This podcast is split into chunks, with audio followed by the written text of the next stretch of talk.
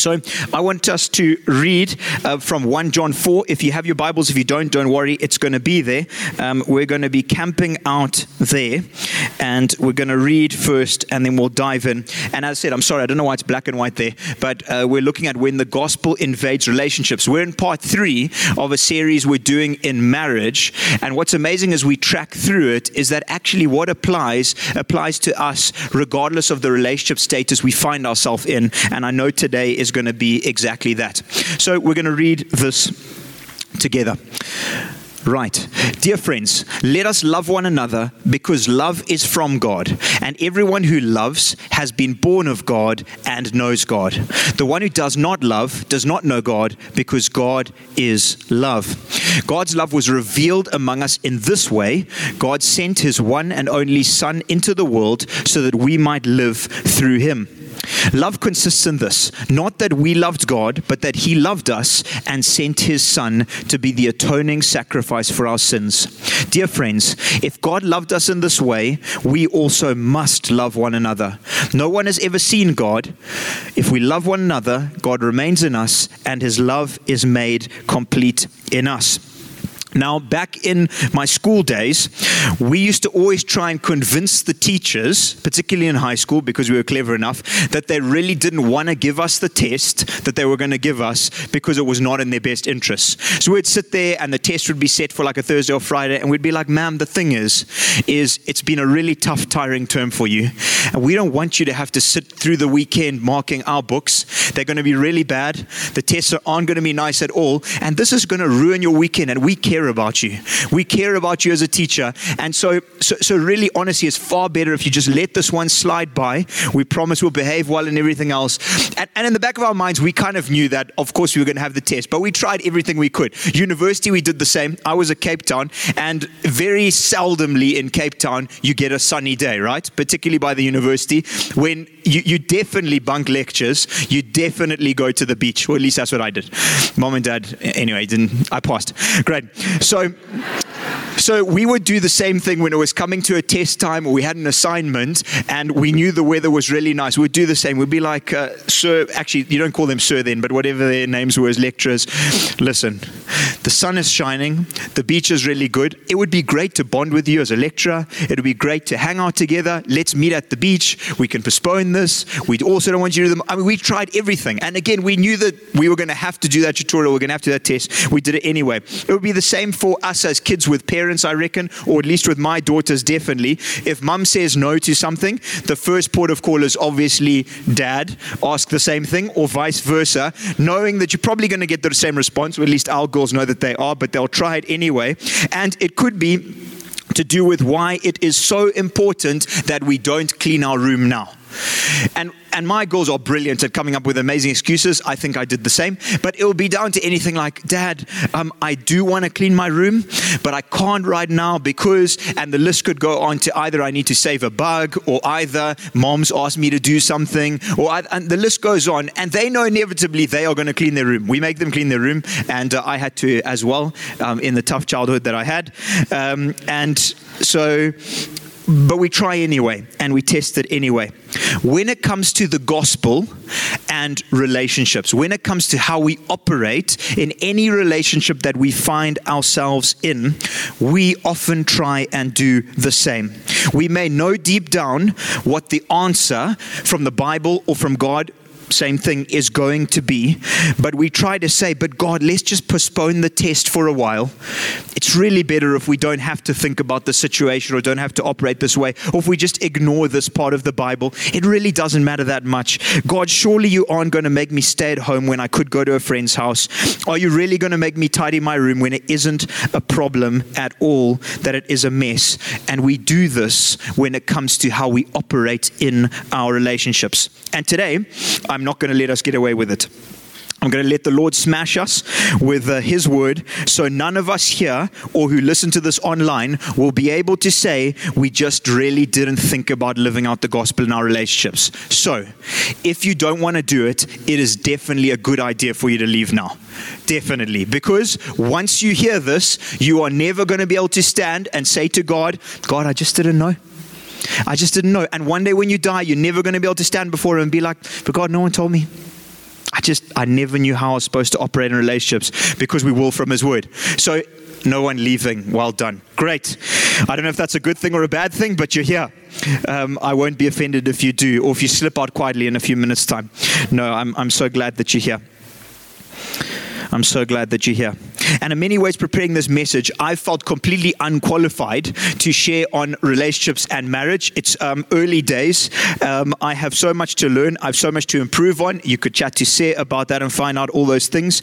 Um, but then I realized that is precisely the point none of us are qualified and know all the answers when it comes to relationships. Jesus is the only one who qualifies us, and He is the only one who can help any of us improve in our relationships. It's only Him. We're not going to be able to manufacture it, we're not going to be able to do it on our own, but He can only help us if we will take Him at His word and if we will allow Him to speak to us above the other voices in our head, in our mind, in our heart. That's the only time. So I really want to challenge and ask you to be open to what He would say to you today. So, firstly, what is the definition of love? We're talking about the gospel invades relationships. Relationships usually have an element of this thing called love in them, whether they are romantic ones or not. So, what's the definition? What we see here We'll get to the verse here. Look at the definition of love first and foremost. So you see, I bolded it there. It goes on, it says, The one who does not love does not know God because God is love. So love is not a feeling, it's not an emotion. Those things do come with it. It's actually God Himself. He is love, He is the very definer of what love is. But then you might be going, Well, I don't really know what God's like. I mean, do I do I really want to love someone if I don't know what the one who creates love is all about? Because love does have many facets. It's mysterious. It's hard to put its finger on it. But this helps a little bit. There's another passage in the Bible that gives us an indicator of love. So if God is love, I know sometimes people say with this passage to give you an indicator of how you should act as a Christ follower, put your name instead of love. I would say actually put God instead of love, and then it gives you a very good idea of the writer grappling with what love is. But look what it says love is patient, love is kind, love does not envy, it's not boastful, is not arrogant, is not rude, is not self seeking. You can see the writer is kind of grasping to define this thing called love. Does not keep a record of wrongs. Love finds no joy in unrighteousness, but rejoices in the truth. It bears all things, it believes all things, it hopes all things, it endures all things. Now, when I read that, I go, that is definitely not me all of the time or most of the time. That's why that's what God is all of the time, but it gives us a great indicator of what love actually is gives us very good indicator. So if you're operating like that in relationships, gives you a good idea of to what extent you are actually loving someone. So that gives us a good idea of the character of God and what love is. And it's so important that we realize where does it come from? Dear friends, let us love one another because love is from God ultimately it cannot be manufactured by us. Our very ability to love is because we're created in the image of a God who is love. Otherwise, we can't. We don't have an ability to love. The only way that we do is because someone who's created us and put that into our DNA. We were created in the image of a loving God. So, if we're to love well, it comes from a very clear understanding of what love is according to God, not according to the media, not according to the news, not according to ourselves, according to what His definition of love is. So, what does it practically look like? That's the definition, but what does it actually look like from his perspective? Not from ours, from God's perspective, what does love look like? Thankfully, the Bible explains to us how God shows us and shows and showed us his love. It was revealed, we can dive in here God's love was revealed among us in this way God sent his one and only Son into the world so that we might live through him. Love consists in this not that we loved God, but that he loved us and sent his Son to be the atoning sacrifice for our sins. So, this is brilliant. How does God reveal his love, his character, all those different things? He reveals it in sending himself to us to solve the problem of our sin.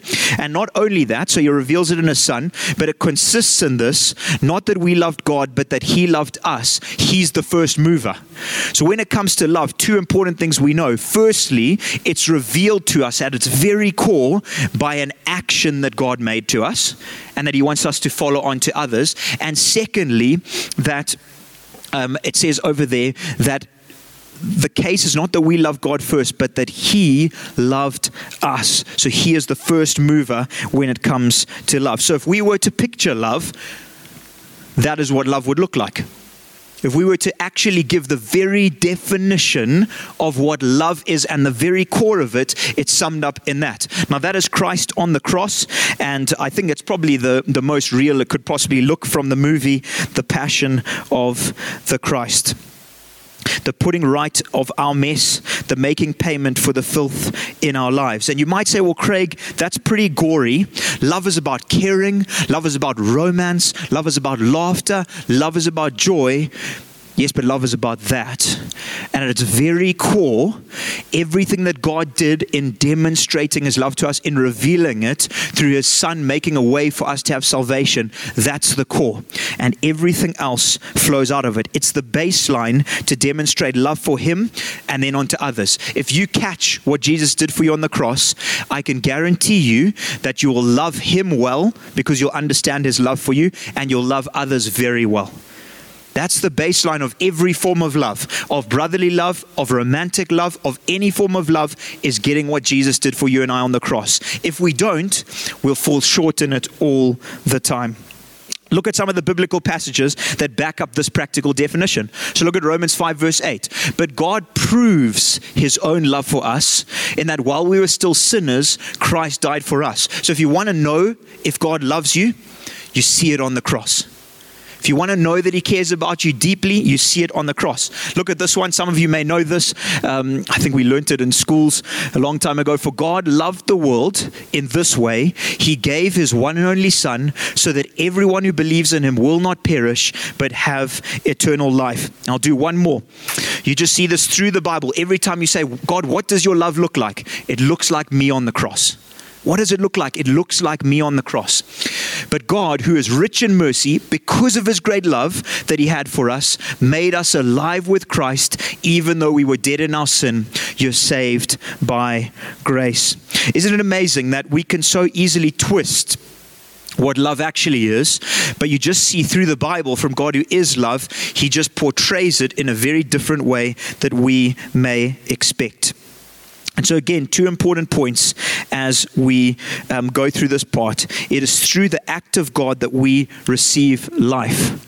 We get life through God's love. You see, it says that we live through Him. If you're feeling a lack of purpose right now, if you're feeling a lack of joy, I can guarantee you, you will find it nowhere else except in the love of Christ nowhere else. If you're looking anywhere other than Christ's love for you and what he did for you on the cross, you will not experience the purpose that you are after. And secondly, the only way that we have a capacity to love God and others is because he is the first mover, which I shared briefly. He is the one who acts in our hearts first. When we were dead in our sin, as it says in that verse, he made us alive. He is the first mover always. So true love is shown in our response of God's love towards us. And what should our response be? What should it look like? Perfect. Back to it. Here we go. We look on a bit further, he made an atoning sacrifice for our sins. Verse 11 Dear friends, if God loved us in this way, we also must love one another. Not optional, we must love one another. So, on the back of us actually understanding what Jesus did for you and I on the cross, we then love others. Maybe some of you have known Christ for a long time and you're like, I've heard about the cross. We have to get through it once a year at Easter. It's just so tiring. And it's just the same. And we just hear about the gospel all the time. You can never get enough of the gospel. If you get enough of the gospel, you'll stop looking like Christ because it's the more that we get a picture of what he did for us that we grow closer to him. So, the writer's saying that on the back of God's love, it's not optional for us to love others. It has to take place as Christ followers. We must love, uh, love one another. And it actually shows whether we have an understanding of what Christ's love accomplished for us on the cross or not. It shows, I'll say it again, it shows whether we have an understanding of what Christ did for us on the cross or not, whether we love other people. Okay. Do you notice something else interesting? The writer doesn't say, Dear friends, if God loved us in this way, we must also love one another, the people who are kind to us and love us back. It just doesn't say that. Do you just love it how there's a full stop? We must love one another, full stop. It doesn't talk about the other person's behavior at all. The writer leaves this out, and I believe it's on purpose. If John wanted to say it to was writing, he could have easily said it. Guys, Jesus loved you. You must love other people, but only the people who love you back. Only the people who love you first. Only the people who are kind. He didn't leave that as an option at all. He definitely did it on purpose because we don't demonstrate Christ's love to get loved back. That can be amazing. It's an incredible byproduct that we're after. But we love because Jesus loved us completely in our mess. That's why you and I love as Christ followers. But Craig, I sent this amazing message to a friend and I didn't even get a response. Hey, I'd love to meet up with, you for coffee. I just wanted to connect. They didn't even respond. They're like, nah, I'm busy. They are dead to me. they are dead to me. Well, not if you would call yourself a Christ follower. But Craig, surely I shouldn't still love them. Surely I shouldn't care. Well, you should because of that. But that person hurt me so badly with what they said. They humiliated me in front of other people. Should I really still love them? Should I really think well of them? Well, yes, but only because of that. Not because of them loving you or, or earning it, only because of what Jesus did. But what I do when I pour out my love to my spouse, I don't get anything in return. Their responses are cold. I just, I just don't get anything back.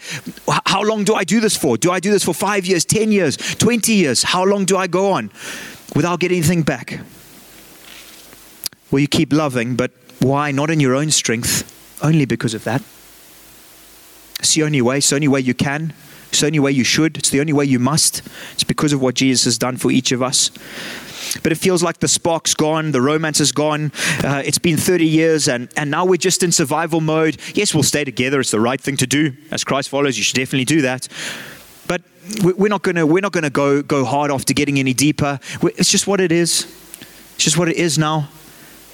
So we kind of just we, have pulled off the accelerator, and and we, this is what it's going to be until we die.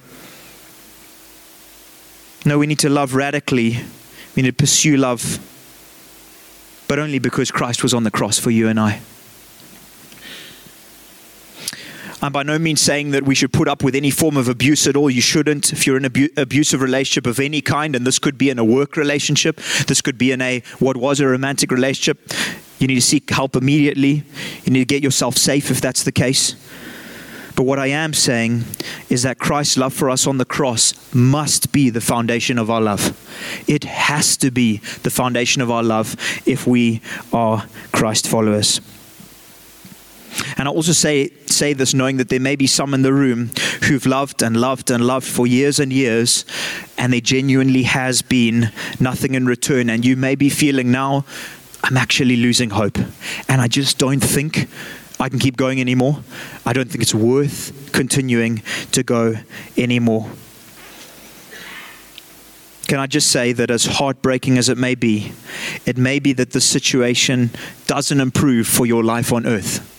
I pray it does, and I trust God that He does that and He brings transformation. But it may just be that in this lifetime on earth, it doesn't happen. But can I tell you that as you continue to love as Christ has loved you, even if you happen to get nothing in return your entire life, this is speaking to marrieds. Maybe it would also be speaking to moms and dads loving kids, or kids loving moms and dads if there's been a, a rift or a divide, maybe some sort of family.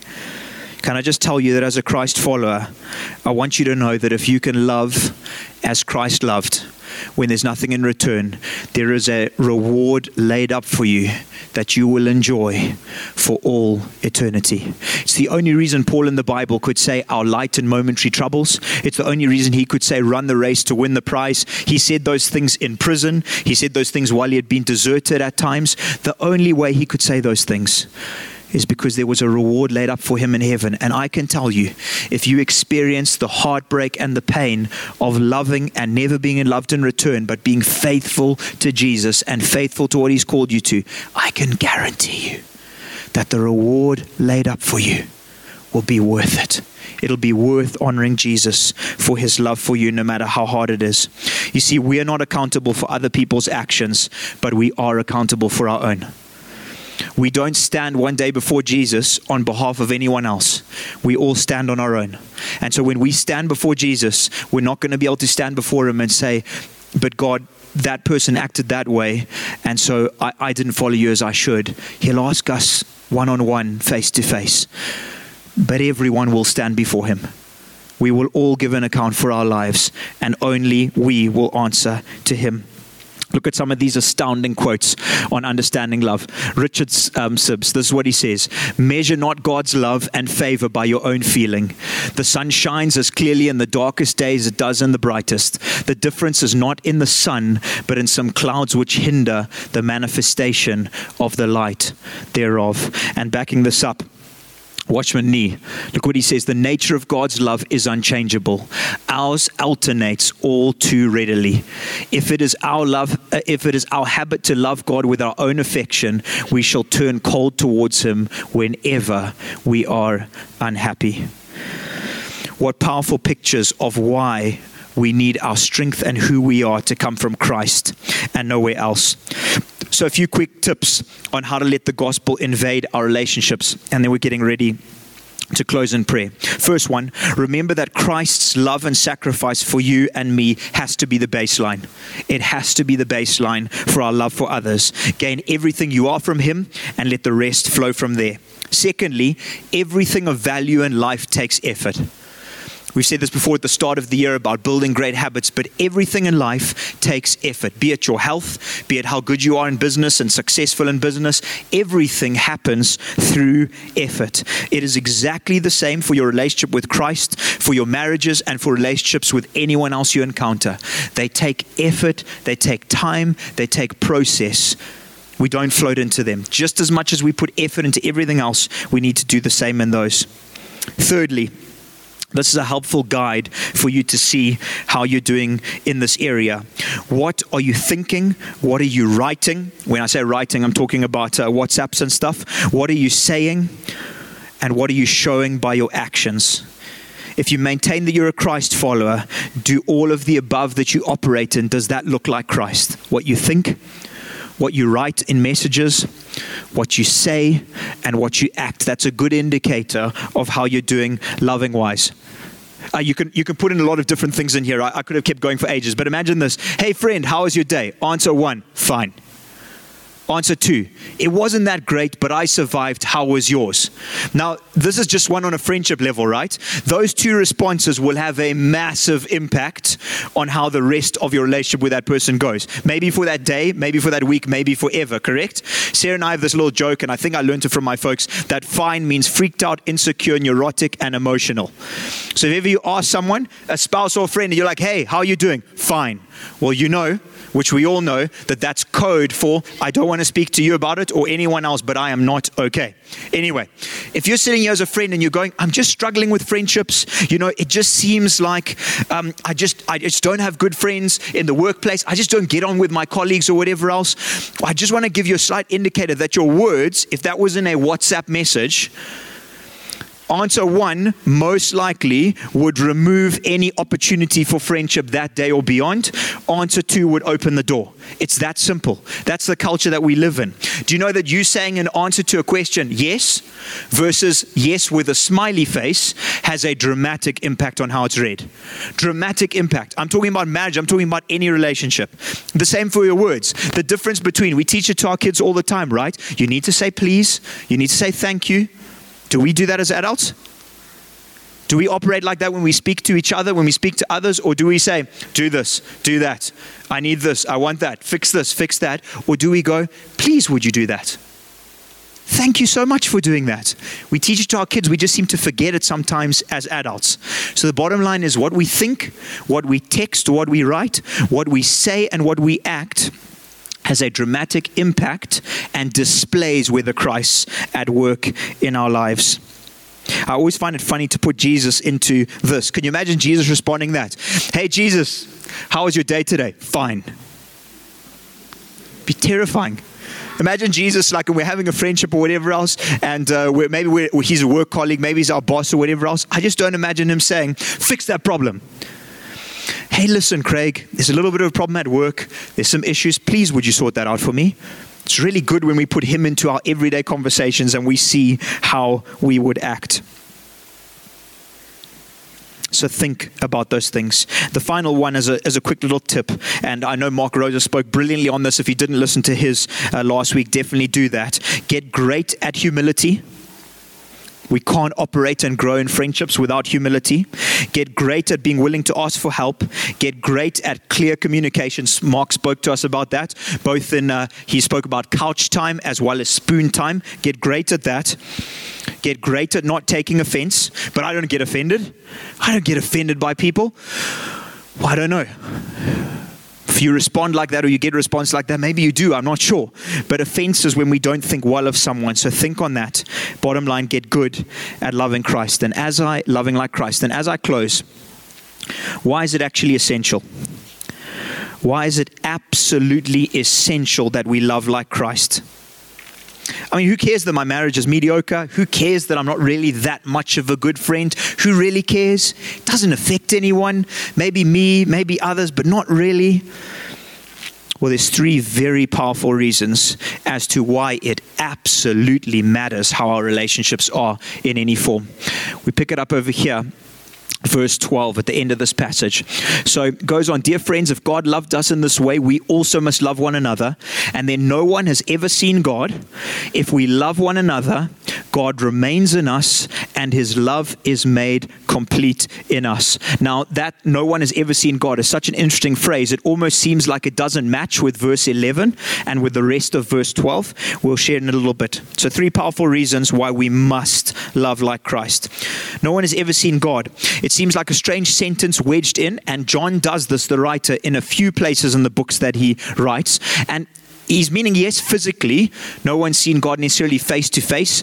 Even Moses in the Old Testament got to see the back of God's face, but uh, he didn't actually see God.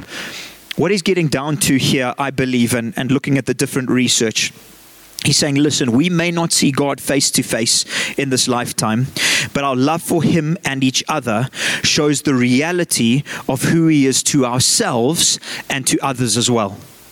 So we're not going to see him face to face in this lifetime, but the way in which we love shows that he's real to us.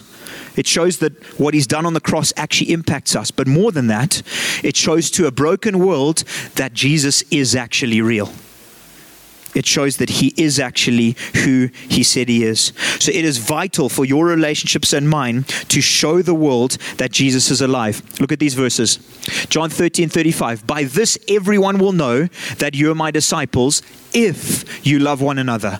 The only way that the world in which we live, who may not know Jesus yet, and maybe you're here and you're exploring faith, the only way that we should be able to see as someone who isn't a Christ follower, the difference between Christ followers and not, is love.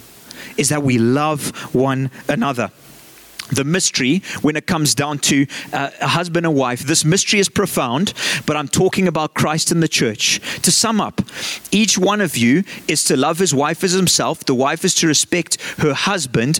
As they do that, we look like Christ in the church. And that's when people who don't know Jesus look in at marriages and go, Do you know what? There is something drastically different about that couple compared to any others that I see or to others that I see. I've got to know what it is is, then they ask and they find out, hmm, that's quite interesting. You guys call yourselves Christ followers? Okay. You spend time with God's people? Okay. Geez, maybe I'm going to find out about this because your relationship definitely looks like something that I don't know. And I'd love to find out more.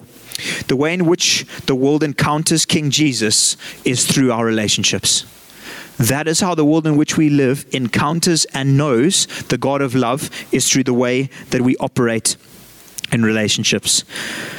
The way those guys at Harvest just love radically is astounding. They love across racial divides, they love across wealth brackets, they love when they get hurt, they love, I've got to know why they love like that.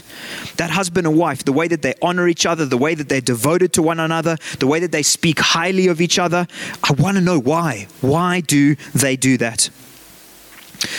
the eternal destiny of people we come into contact with is at stake depending on how we love. Let that sink in for a short bit. The eternal destiny, heaven or hell, is at stake depending on how you and I love each other. We are God's plan A, and the way in which we operate has a dramatic, complete impact on the way people spend eternity. We're God's planned plan, and I never want to stand in heaven. I don't want each of us to stand in heaven one day knowing that we failed in this area.